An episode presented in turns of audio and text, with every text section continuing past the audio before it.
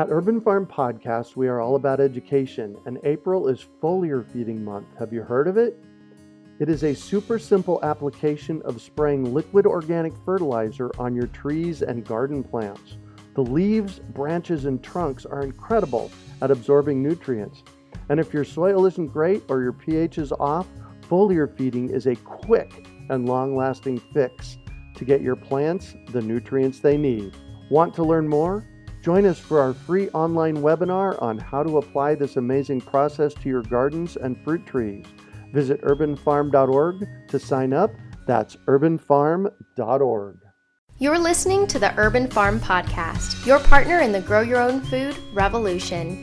Whether you've just been introduced to urban farming or you're a lifelong advocate, we're sure you'll leave feeling more informed, equipped, and empowered to dig deeper into the soil of your local food economy. With you every step of the way, here's your host, Greg Peterson. Do you want to save money at the grocery store? Eat more organic, whole foods? Cultivate food security and feel more connected to the earth? If so, then growing your own food is a no brainer. You wouldn't believe how many people come to me claiming that they can't grow their own food. They think they don't have enough space, that they're too busy, or that they simply don't have what it takes. Perhaps you've fallen for one of these gardening myths. If you think you can't grow food, or if you think the only food that you have access to is what you buy in the grocery store, I have a life changing webinar that you need to see.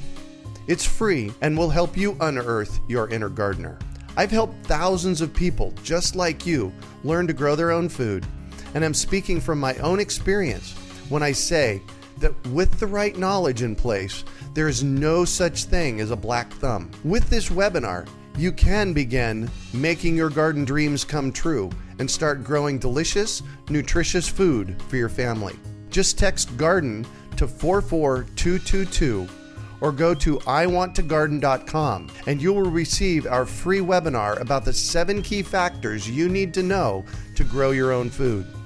Remember, that's garden to 44222 or iwanttogarden.com.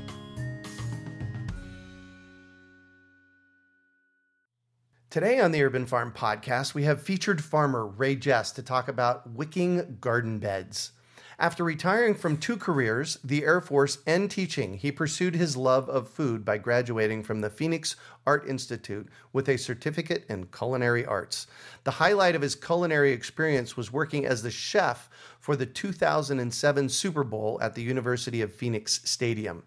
Natural extensions for this self proclaimed foodie were the completion of his master gardening training and his certificate in permaculture design. A love of fresh foods and herbs has kept him gardening for the last two decades. And during a volunteer component of his master gardener training, Ray discovered wicking garden beds. A man of curiosity and a seeker of ways to do things more efficiently, he embarked on a research project leading him to the father of wicking beds, Colin Austin. As a result of his research, his backyard garden has evolved from row crops in a plot of ground and raised beds to grow buckets and wicking beds.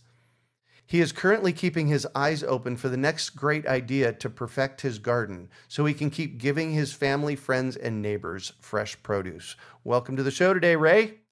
Thank you. It's good to be here. Oh my gosh, absolutely. Talking about wicking beds. We had uh, Colin Austin on recently. He's one of your mentors from afar, yes?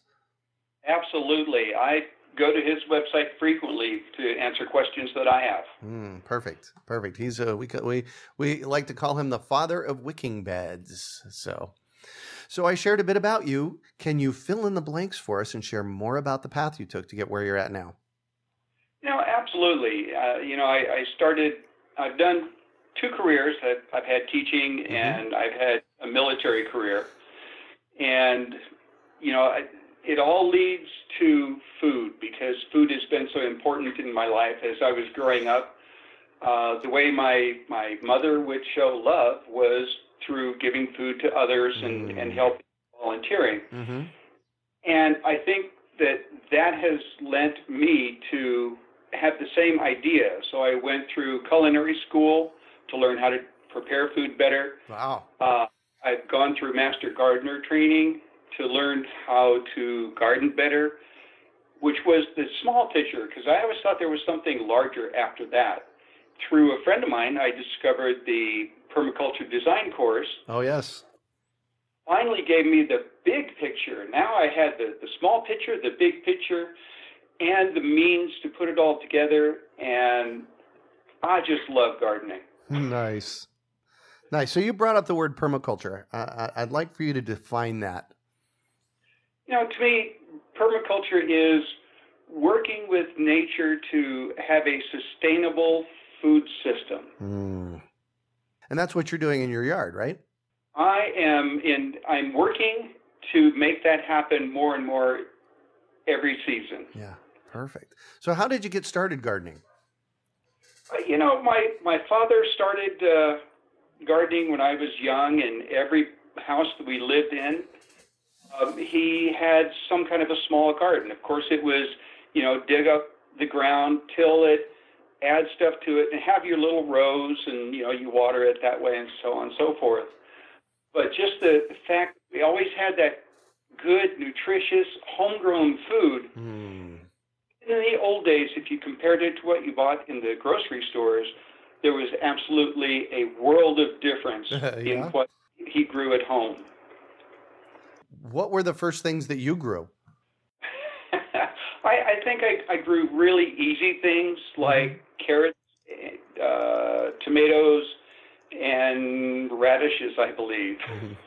Well, that's, you know, that's Those, a great place to start, eh? Well, they're almost foolproof. Right. Put them in the ground and especially with radishes. Oh my gosh, you can get radishes in 28 days, right?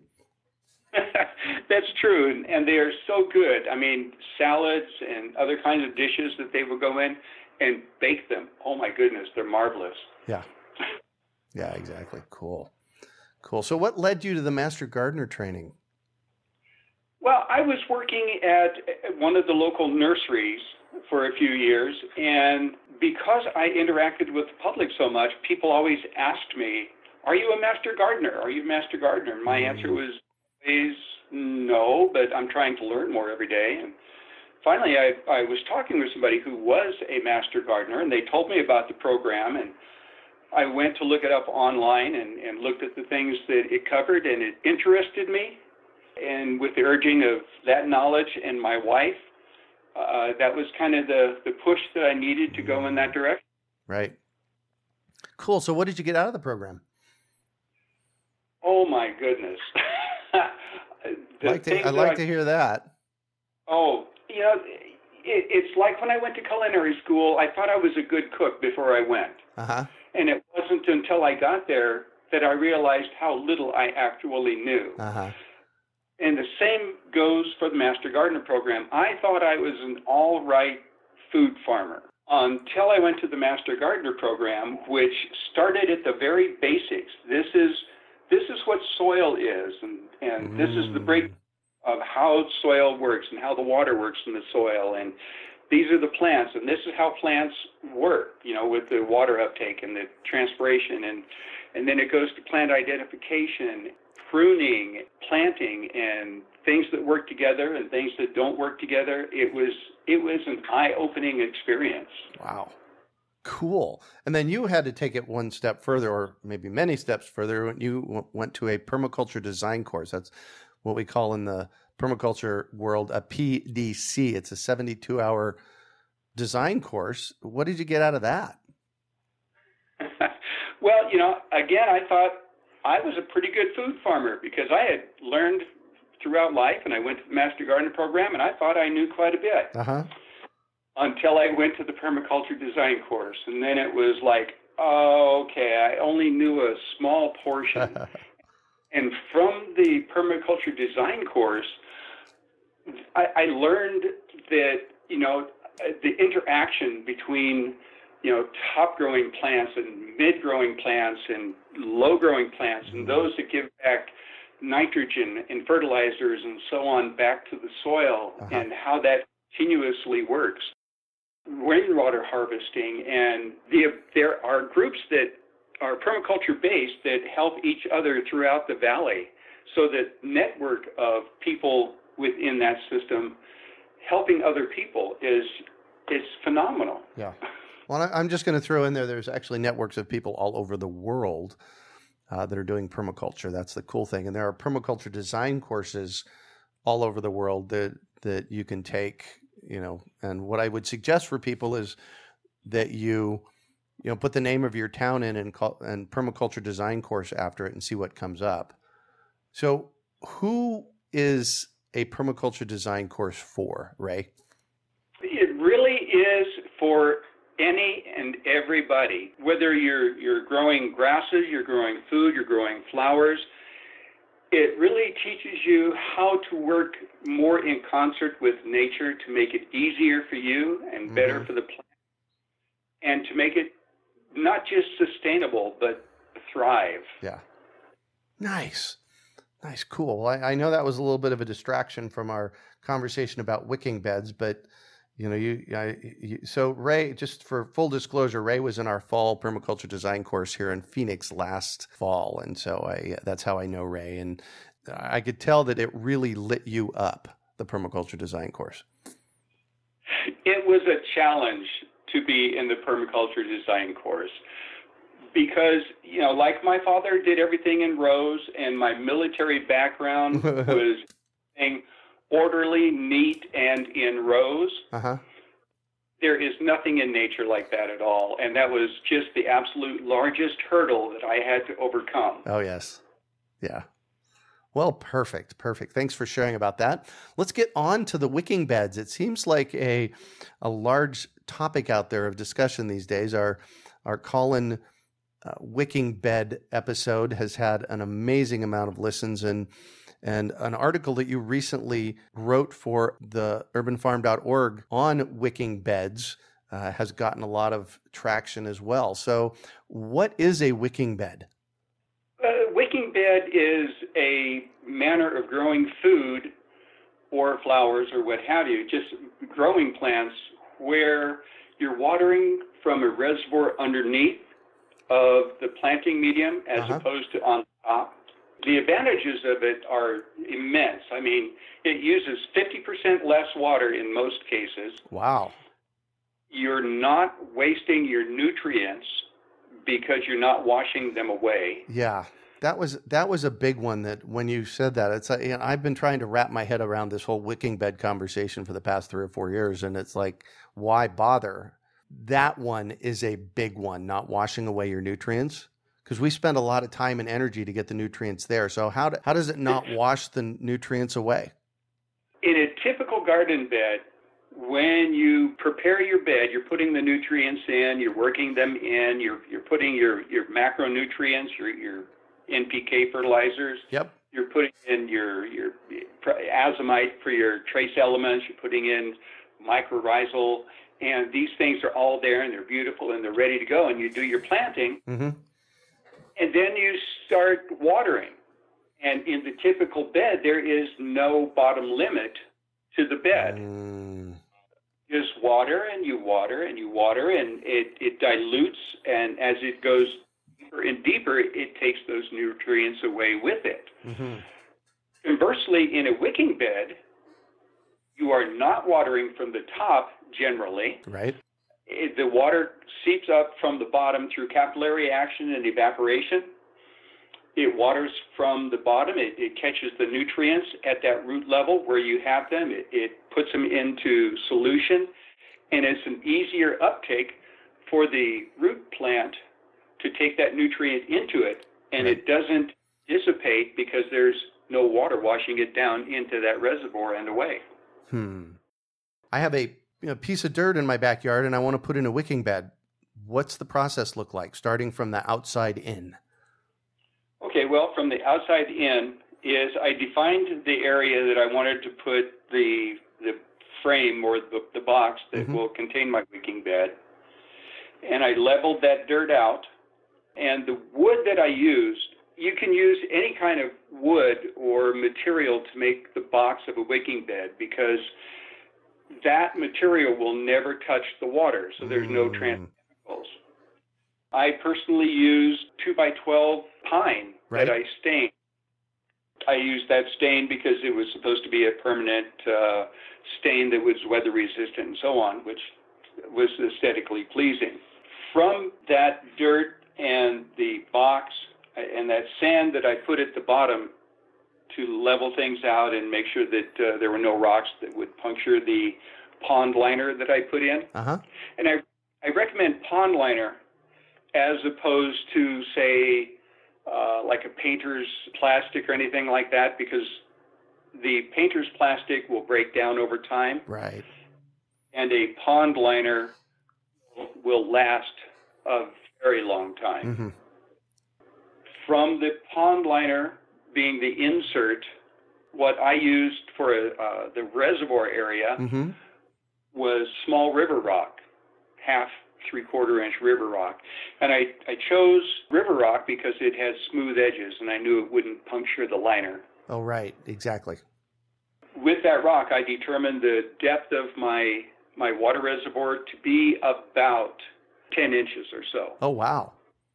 And then I put a layer of shade cloth over the top, which would then support my planting medium, which I filled to about 10 inches or so, because water has a wicking ability of about 11 and a half. So I wanted to have good transfer of moisture between the reservoir and the uh, the top of the planting medium. Wow. So there's a lot of physics that goes on here.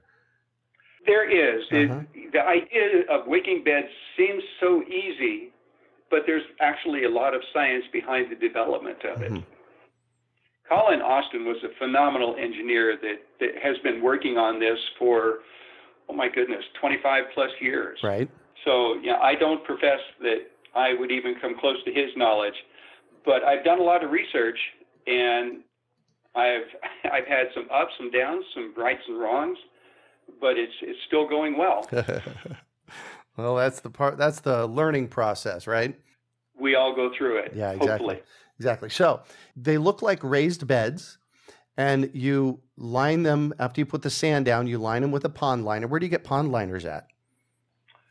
Um, I got mine online.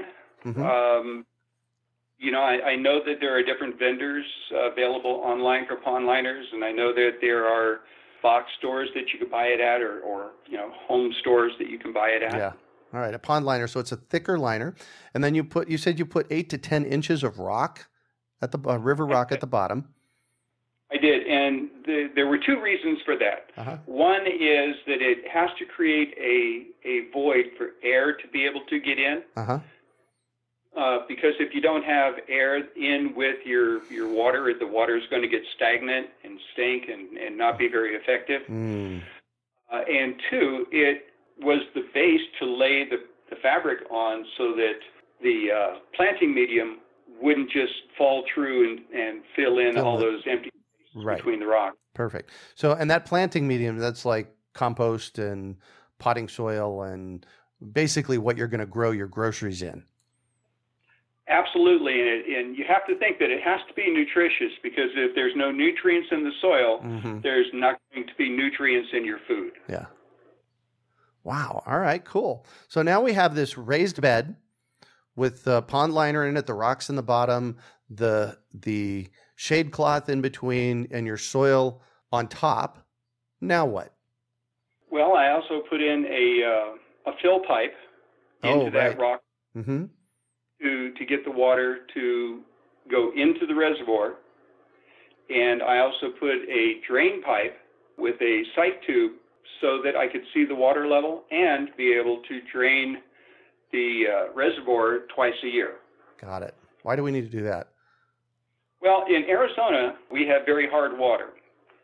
And as the water evaporates, and some of it, you know, most of it is taken up into the plants, those hard water minerals and salts are not transferred into the plant themselves. Got it. So what that does is it accumulates in the water that's in the reservoir. So about twice a year, it's beneficial to flush out that water that is laden with the minerals and, and the salts and Yeah. things like that. And if we overwater, that nutrient that may have gotten into the, the reservoir will also be drained out. hmm And then just fill it back up, and you're good for another six months or so. Got it. Got it. So why do you like wicking beds over standard raised beds? You know, I I grew up in various homes with raised beds that I had made. Mm-hmm. But for me, living in the desert, the water conservation using 40 to 50 percent less water than a surface water bed was a big deal because water is a finite resource, and if I only have to water uh, my bed maybe once every two to three weeks, then that's a bonus for me. Yeah. Wicking beds, because the surface of the planting medium is generally drier, Uh huh. it allows more air into the medium. Plus, it does not allow weeds to germinate Yeah. because the weeds would need the the moisture, and it's not there. Oh, right. You know, the, the fact that I can leave for a couple of weeks and still know that my plants are going to be watered is Mhm. is a beneficial deal. But I think the biggest thing is that I'm growing my own nutritious food at home for myself and if I have access for my neighbors. Right. Nice. Nice. Oh, okay, good. So here's a question that you asked me to ask you, and that's you don't consider yourself a farmer, but you're always sending visitors home with veggies. Tell me about that. you know, I to me a, a, a farmer is somebody who does something for their business, for their Mm. You know their livelihood. I just consider myself a, a family food farmer. I choose food over flowers and, and that type of thing. Yeah. So if that makes me a farmer, that's cool. But I you know, say the- it does. the fact that uh, you know when I have people come over and they want to look at my wicking beds and find out more about them, I, they always leave with something, something that is harvested from that wicking bed, whether it's zucchini or onions or you know tomatoes or what have you. I, I think it's important that when somebody shows an interest, you pique their interest with the taste that they can expect as well. Yeah. So is there a size limit to wicking beds? Well, square footage wise, not generally. The idea that water will only wick up about 11 and a half inches is Right. is the uh, the big thing for me. So if I have a, a 11 and a half inch reservoir and I have a 10 inch uh, soil bed, then you know those two combined are less than that that 22 inches. So I'm good to go. Yeah. Perfect. So one of the things that I've never really understood, it's this capillary action. And I have a sense that if you plant seeds in your wicking bed, and you kind of alluded to it with the weed weed comment a moment ago, but if I plant se- seeds in my wicking bed, I've got to water it from the top down until they uh, until they germinate. Is that the case? That is absolutely true. Mhm. But keep in mind that you're not truly watering, you're just spraying the soil lightly to get down that, you know, Ah. half an inch, Mhm. one inch of, of soil. You don't want to saturate it at all. hmm Interesting. So, what I hear you saying is that without root action, the capillary action is going to move the water up 11 and a half inches from your basin at the bottom. So, uh, these plants are going to be fully watered. That's absolutely true. Wow. There's a, the couple things that go with that. The, the capillary action, you know, is going to move from one molecule, water molecule, to the next. hmm also brings it into the root zone. And because the, the roots are pulling in water, that also aids with the water movement through the soil, through the reservoir. hmm So, do you have to? So, I'm just thinking about the water in the wicking bed. Do you have to have that water touching the tops of the rocks? No, you do not, because it's it's a process of capillary action and evaporation in the type of bed that I chose to build. Uh huh. You know, through that action, it's going to raise up from the reservoir into the soil medium, and then the roots are going to help pull it up from that. Wow, cool. Cool, cool, cool. So you have wicking beds in your yard and they're producing quite prolifically now. What do you got growing? Oh, I, I do. I have two uh, wicking beds, four feet by eight feet, and then I have uh, grow buckets, which Hmm. are like five gallon buckets that I got at a, at a hardware, Hardware store. store, yeah. what I have growing, I have two different kinds of zucchini. I have okra, melons, cucumbers, onions, tomatoes, kale, and oh my gosh, Wow. I think I got. So do you find it easier to grow in a, a wicking bed? It sounds like you do. Yeah, I do because you know it's pretty much self-sufficient. Once you get it started, Mm-hmm. you can be you can walk away from it. It's just totally easy. Cool. So I, I know you to be a, guy that tinkers a lot with things, and uh, I know that you've been playing a lot with the wicking bed designs. Are you trying something new? Yes, I am. You know, uh, when wicking beds first came about, Colin Austin used a, a sponge bed. He put down a liner and then used weeds and things like that and put the, the soil over the top of that. I'm going more towards that, not necessarily with weeds, but using a uh, perforated drain pipe and soil as opposed to uh, a rock reservoir Mm-hmm. we're it's it's a more shallow bed, but it, we're going to work at that at uh, a friend of mine's house in the next couple of weeks. So rather than rocks in the bottom, you're using the perforated sewer pipes Correct. and putting them in the bottom. So you'll be what four inches four inches depth in the wicking bed part. That's that's correct. And the the total height of the bed will be no more than you know 11 inches or so. Wow. Well, you know, the base of the bed and the top of the soil. Yeah.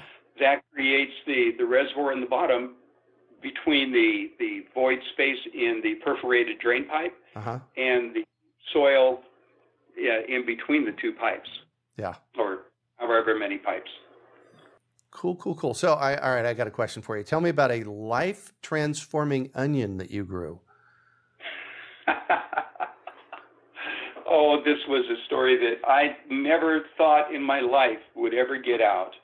Oh my Uh, gosh. I I had a friend and, and her her husband over for dinner, Mm-hmm. and of course I love sharing those things that I have grown. And we were doing a salad, and I went out to the garden bed and pulled this this onion.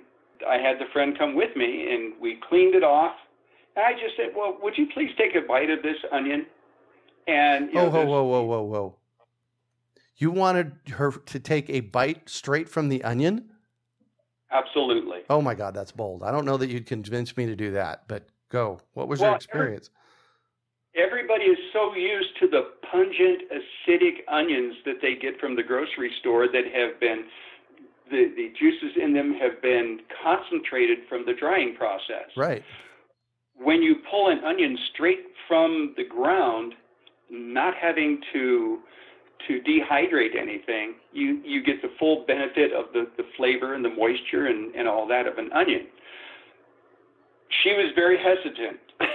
I would be very hesitant. but she did take a bite and she was absolutely amazed Wow. at the taste of that onion and the, the fact that we used one similar on our salads and, and things like that uh, was a life-changing event for her Wow. um, because she saw then the power of, of food or food that you raised yourself Yeah. and how different it was. And that led her on a journey back to college. She was going to do something in business or something like that, but she mm-hmm. changed her direction into food or sustainability to help our society make a, a better way of, of eating food and growing food and so on and so forth. The benefit of that is you never know what your actions will Yeah. do for you or somebody else. Big time. Big time. Well, I have to thank you for that because this mystery person that we've been talking about is Janice, our podcast producer. Um, she's a good friend of yours, and and I know that you guys talk a lot, and and um, so thanks because she is an extraordinary member on our team. She is an extraordinary person. I, I met her while I was teaching, and we bonded like brothers and sisters almost instantly. Wow. So we've had a, a decade long friendship that has has been just blossoming and, and learning, and it's been great. Cool. Cool. Well, I'm going to shift on you And I'd like for you to talk about a time you failed, how you overcame that failure, and what you might have learned from it. Well, I don't take if I don't succeed at something, I, I don't take it as a failure. I, mm-hmm. I take it as an opportunity to learn something. You know, I think gardening wise, one of the biggest things that I learned is I am really terrible at growing potatoes. now I have I have tried bags, I have tried beds, I have tried uh, buckets, I have tried all kinds of things with potatoes, and I just don't seem to be able to do that. But I'm thinking now, why not try that in my wicking bed? I, that's where I was going with it. So recently we had a home tour, an urban farm tour of Cricket's yard here in town. Did you see her rendition of growing potatoes? I did. I was amazed by that. She used uh, like a, a 15 gallon yep. bucket and a 10 gallon bucket on top of that once the plant grew high enough. Yep. And then probably, I believe, a five gallon bucket on, on top, top, of that. that. Yeah. So I'm thinking she should probably have a, a phenomenal harvest of potatoes. Yeah, I'm going to have to get find out. Yeah, we'll have to make sure that she keeps us in the loop on that. So, just for a little bit more clarity, in fact, we should take a picture of this. We'll have Cricket take a picture of it and put it on the show notes page here. But what she did is she took a 15 gallon bucket on the bottom and filled it with potatoes or sweet potatoes you could put also in there and then started growing and then she took a 10 gallon bucket cut the bottom off of it added it on top of that once the sweet potatoes or potatoes are growing, and then kept them growing up. Uh, and then did the same thing for a five gallon bucket on top of that. So it looks like a, a pyramid of potatoes. it really does. It, but she made it look beautiful. Yeah. It was like a piece of art. That's one of the things I loved about her space is that it's it's definitely a beautiful space. She's done a lot of great work there. Oh, she was she learned a lot from you and the, the permaculture guild uh-huh. that was previously here. There's the things that we can learn from courses like that are just phenomenal. And once we put it to, into practice and we get better at it, it, it just makes everything better and easier for us. Yeah. Yeah. Pay attention. That's my lesson there. So, what do you consider your biggest success? Oh my gosh.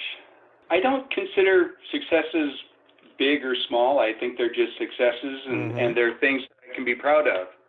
You know, that I think currently, because I learned from Cricket initially about wicking beds and then I did some research with that and then I created my own.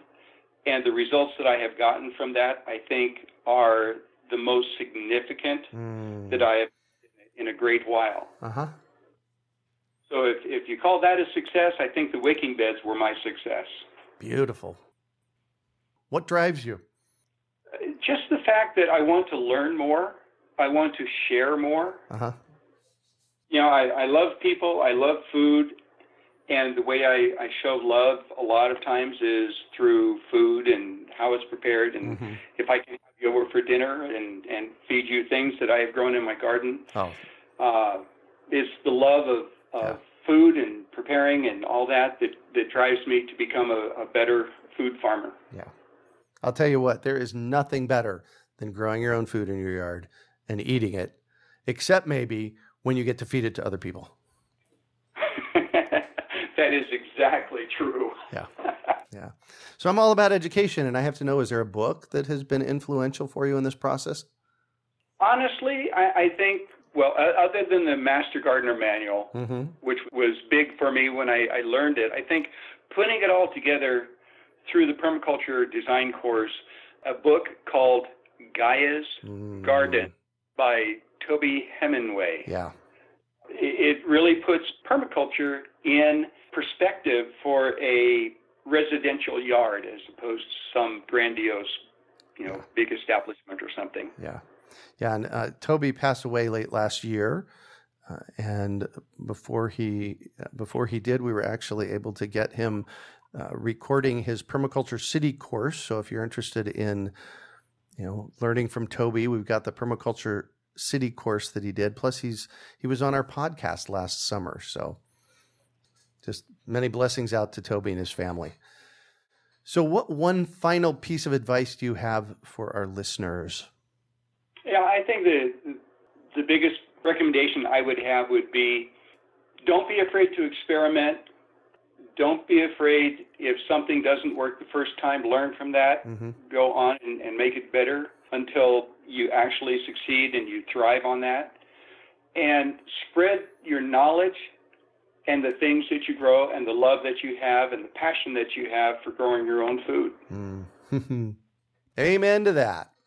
Well, thank you so much for joining us on the show today, Ray. It's been a treat getting to chat with you. Oh, Greg, it has been my pleasure. I, I thank you so very much for having me on. Yeah, absolutely.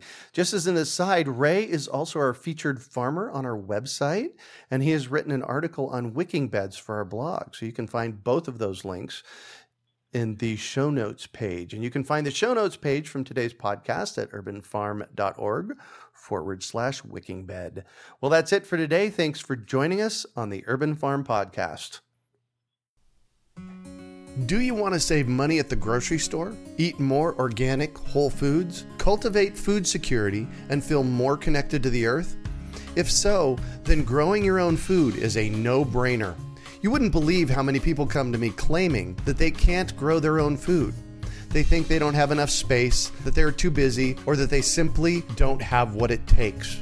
Perhaps you've fallen for one of these gardening myths. If you think you can't grow food, or if you think the only food that you have access to is what you buy in the grocery store. I have a life changing webinar that you need to see. It's free and will help you unearth your inner gardener. I've helped thousands of people just like you learn to grow their own food, and I'm speaking from my own experience when I say that with the right knowledge in place, there is no such thing as a black thumb. With this webinar, you can begin making your garden dreams come true and start growing delicious, nutritious food for your family. Just text garden to 44222 or go to iwanttogarden.com and you will receive our free webinar about the seven key factors you need to know to grow your own food.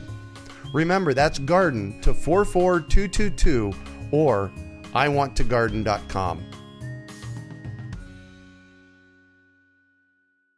We hope you enjoyed today's episode of the Urban Farm Podcast. Remember to listen three days a week for tips, advice, and resources to help you on your journey with urban farming.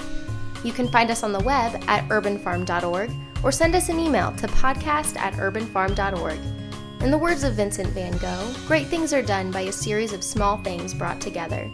Be encouraged that with each lesson learned and skill developed, you are one step closer in the direction of your dreams. One of the first things that many of us learn when we start to garden is how to water and fertilize the soil. But there is an exception to this rule, and it's called foliar feeding. You should foliar feed or water the leaves of your plant with liquid fertilizer when you want certain nutrients to be absorbed better. Not only are the leaves great at uptaking liquid fertilizer, if your soil isn't very good or your pH is off, foliar feeding can help your veggies and fruit trees quickly get the nutrients they need to thrive. If you're ready to start foliar feeding for maximum growth, yields, and quality, head on over to urbanfarm.org forward slash feed the leaves to see our selection of foliar feeding products. That's urbanfarm.org forward slash feed the leaves.